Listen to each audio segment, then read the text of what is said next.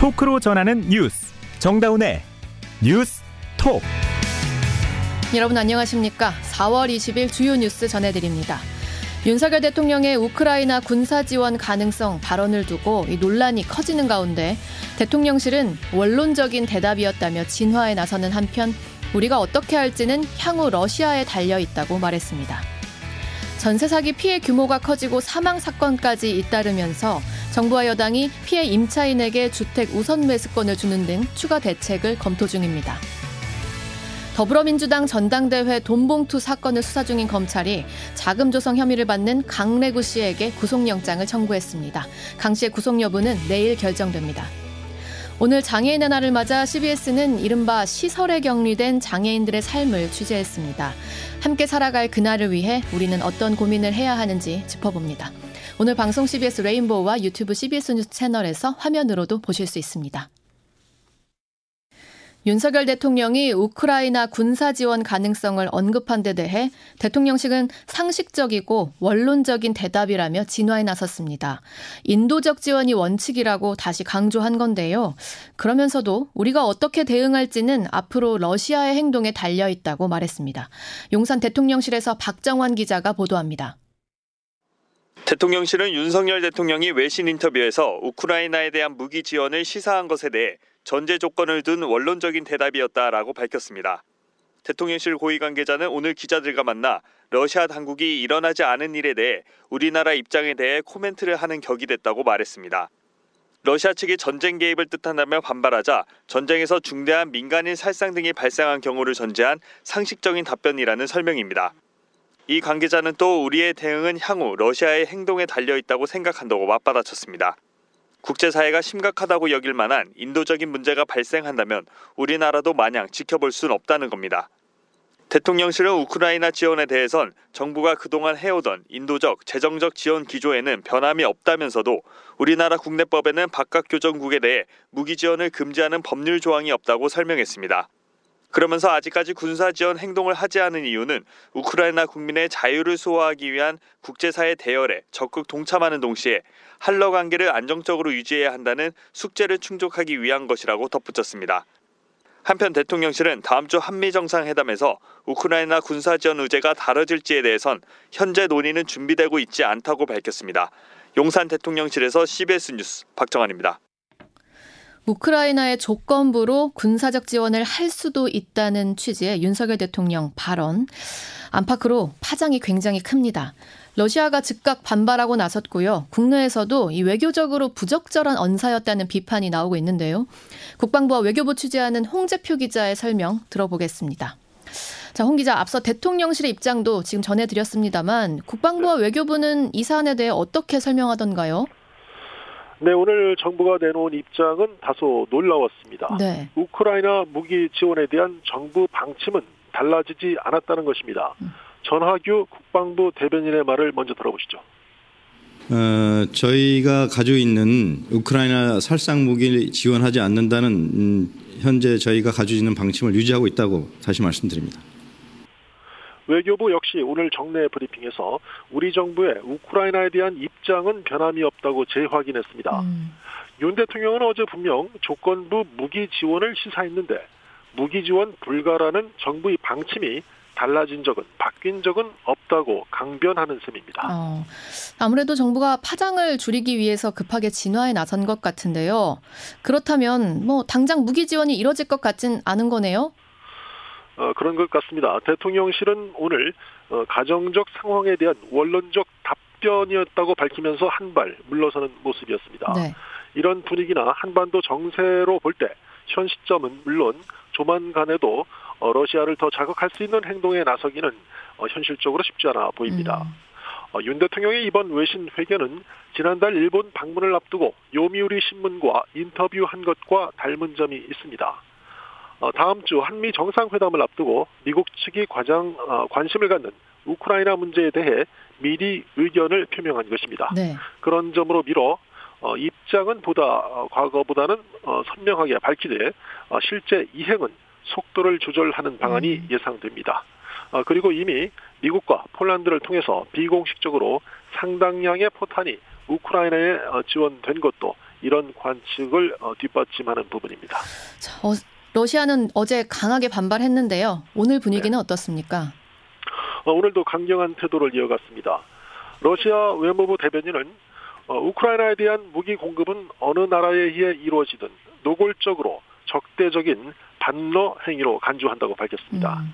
그는 그러한 행위가 어, 양자 관계에 부정적으로 작용할 것이라면서 한국을 특정해 이는 한반도 문제 해결에 대한 입장에 관한 것일 수도 있다고도 했습니다. 음.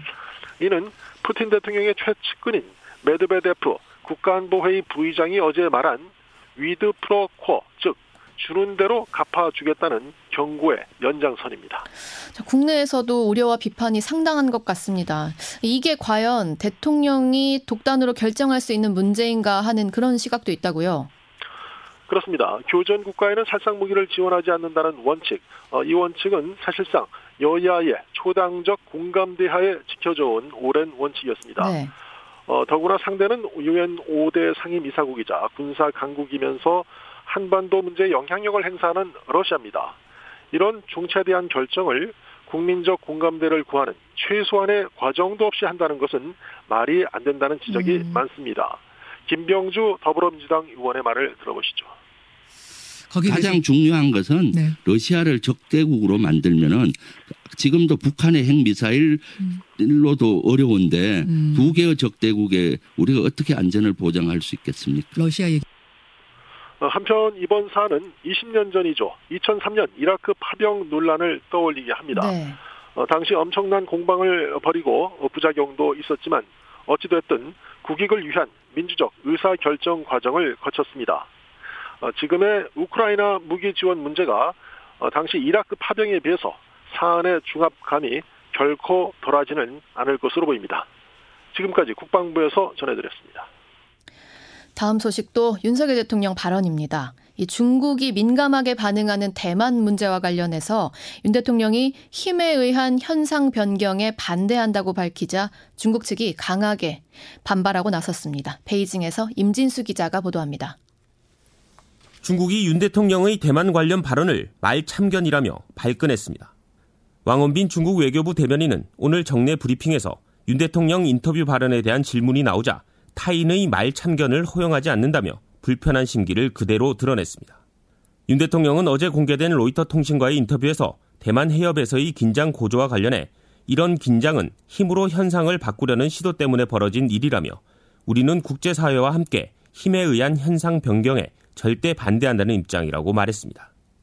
왕 대변인은 이를 반박하며 대만 해협 정세 긴장의 근본 원인은 대만 독립 분자가 외부 세력의 지지와 종용 하에 분열 활동을 하는 것이라며 윤 대통령의 발언을 외부 간섭으로 정의했습니다. 또 북한과 한국은 모두 유엔에 가입한 주권 국가로 한반도 문제와 대만 문제는 성질과 경위가 완전히 다르다면서 대만 문제를 남북 관계와 비교하는 것에 선을 그었습니다. 그러면서 한국 측이 하나의 중국 원칙을 엄수하며 대만 문제를 신중하게 처리하길 희망한다고 촉구했습니다. 대만 문제는 중국이 가장 민감하게 반응하는 영토 문제로 최근 차잉잉원 대만 총통과 메카시 미 하원 의장의 회동으로 대만 해협을 둘러싼 긴장이 한층 고조된 상태입니다. 따라서 윤 대통령의 발언에 대해 정부 기관까지 나서 이례적으로 반박한 것도 이런 분위기를 반영한 것으로 해석됩니다. 베이징에서 CBS 뉴스 임진수입니다.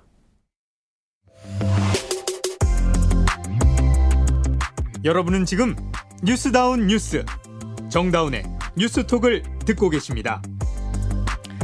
전세 사기 피해 규모가 계속 커지고 있고요. 사망 사건도 잇따르고 있죠.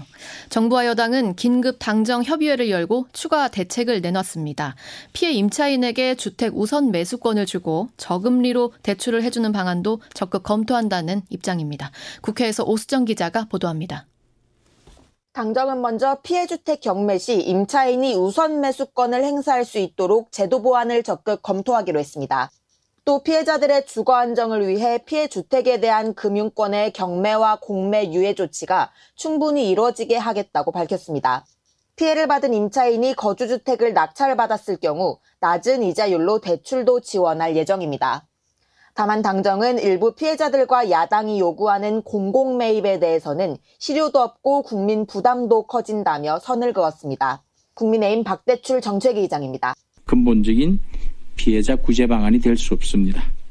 사인 간에 발생한 채무, 특히 악성 임대인의 채무를 공적 재원으로 대신 변제하는 것은 바람직하지 않을 뿐만 아니라 국민 부담으로 증가될 뿐입니다. 그러자 오늘 국회에서 열린 국토교통위원회에서는 원희룡 국토부 장관을 상대로 공공 매입을 요구하는 야당의 질타가 쏟아지며 여야 설전이 벌어지기도 했습니다. 정의당 심상정 의원과 원희룡 국토부 장관입니다.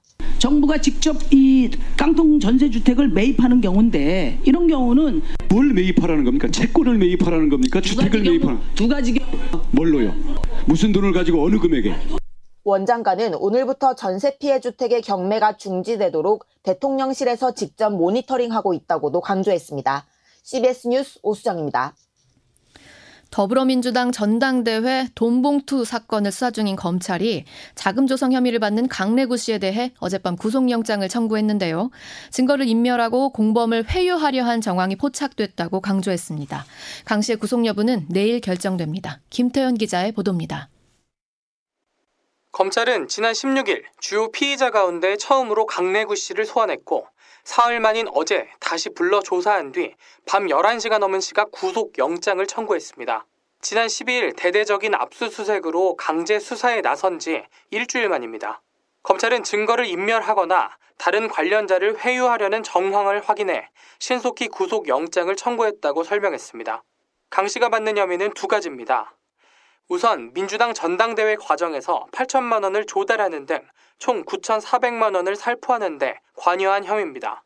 강 씨는 또 한국수자원공사 감사로 재직하던 재작년 9월 이정근 전 민주당 사무부총장에게 뒷돈을 건넨 사업가 박모 씨로부터 납품 청탁 명목으로 300만 원을 받았다는 뇌물 혐의도 받습니다.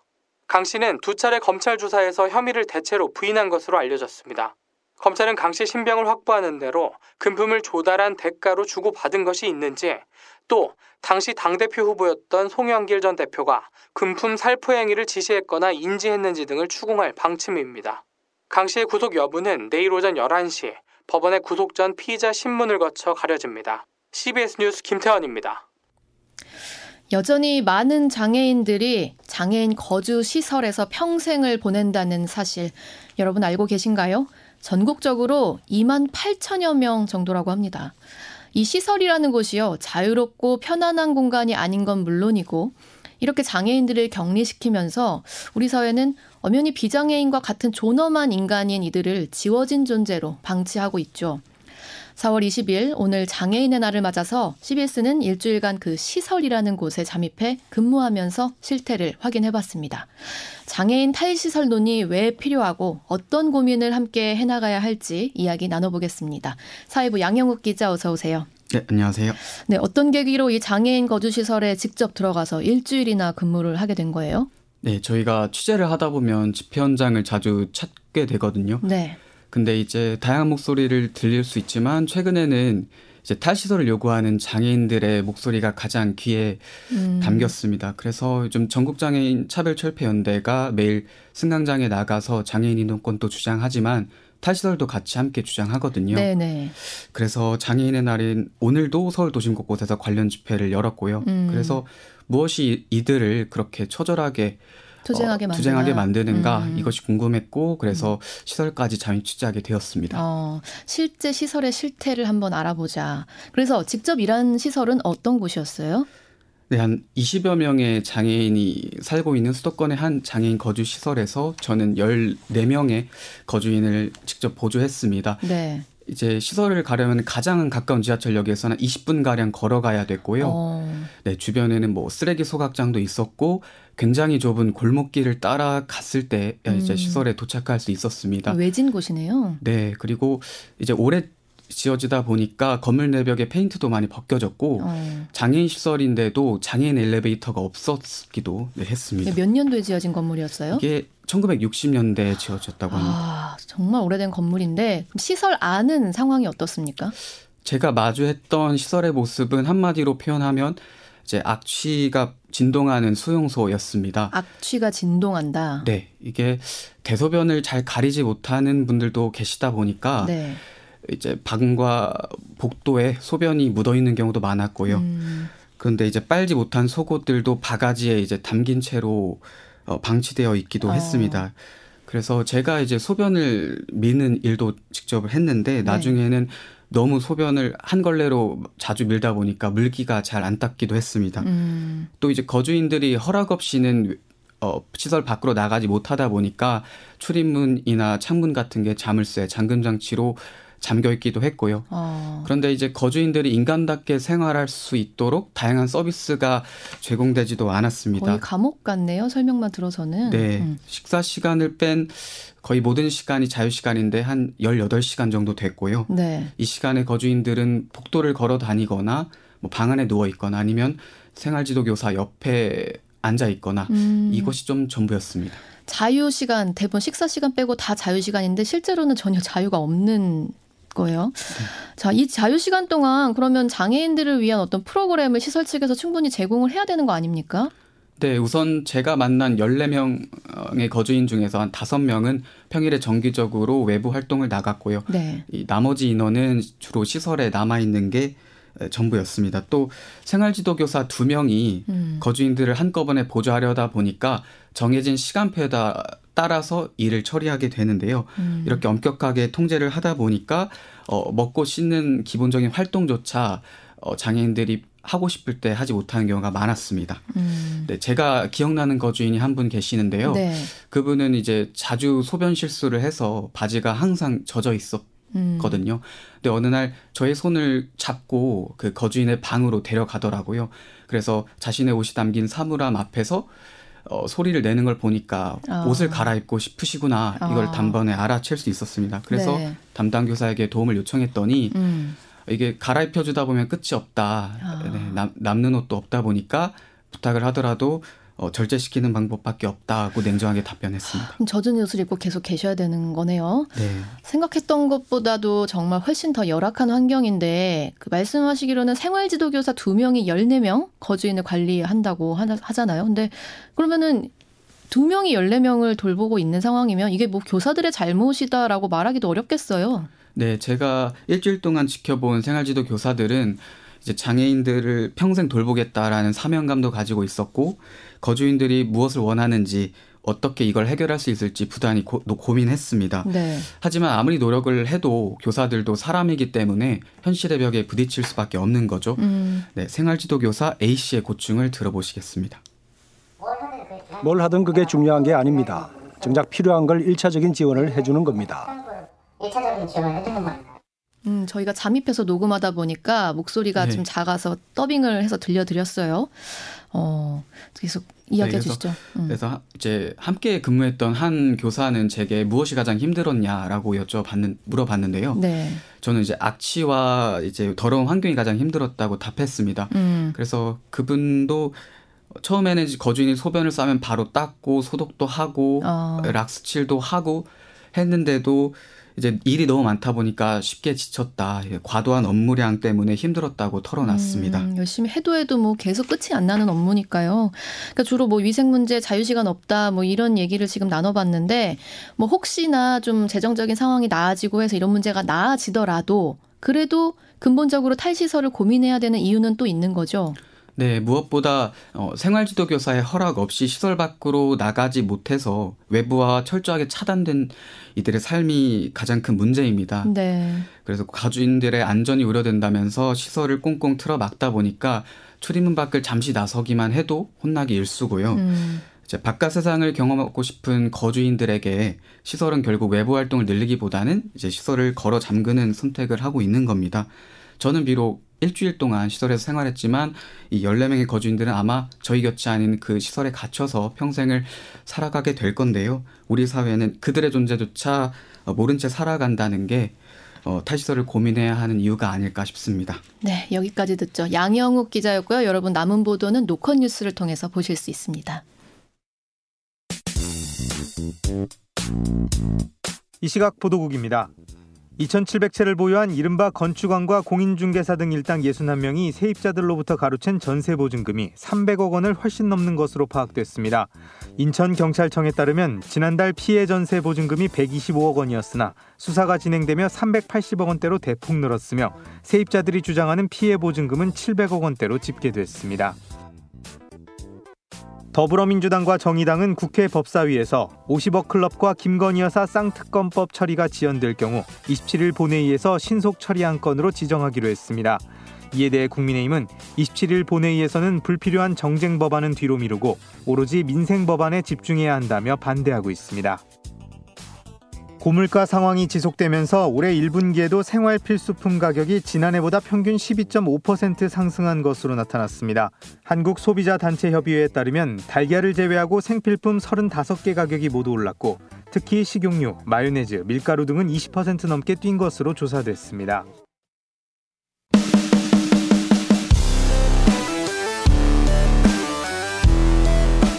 온라인 핫 이슈를 짚어봅니다. Attention 뉴스.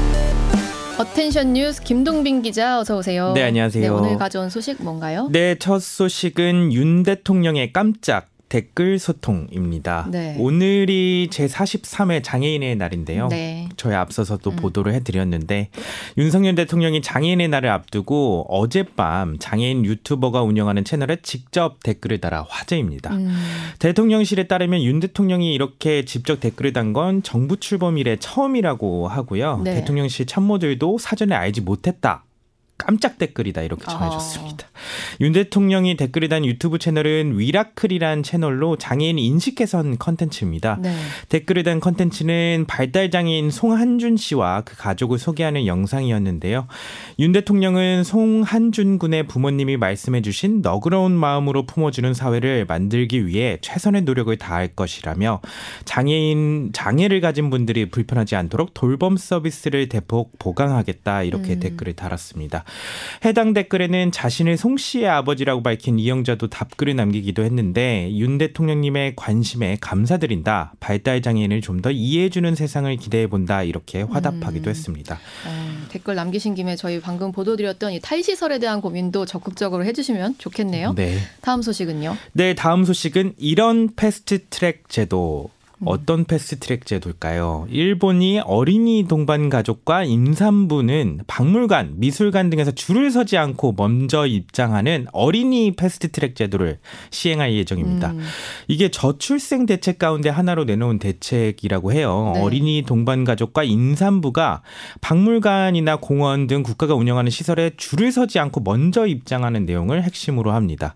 일본 정부는 지자체가 민원 창구와 공원 그 외 민간 시설로도 이 제도를 확대하도록 할 방침이고요. 네. 스포츠 경기 입장 시에도 적용을 검토 중입니다.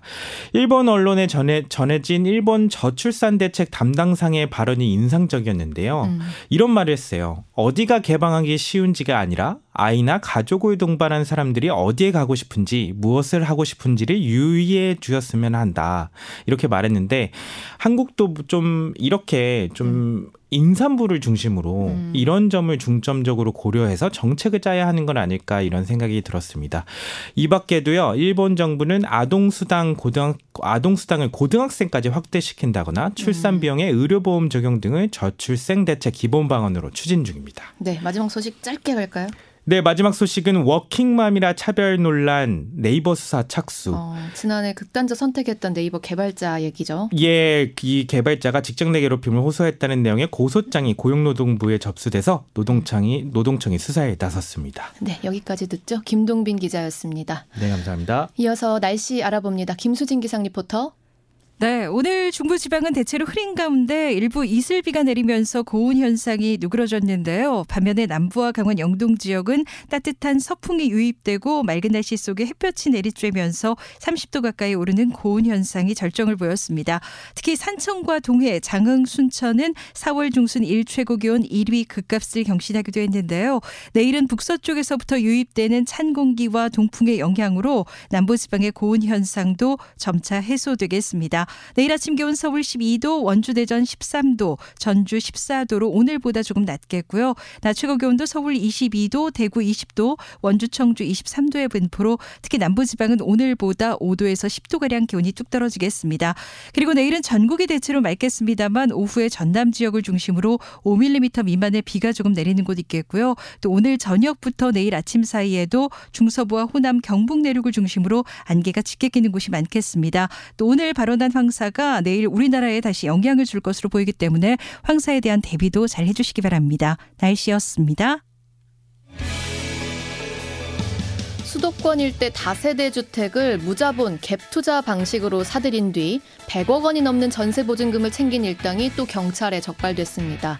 2019년부터 작년까지 지역이요. 서울 강동, 양천, 구로, 영등포, 강북, 강서, 금천구, 경기도에선 부천, 김포, 고양시, 인천 등지. 뭐 너무 많습니다.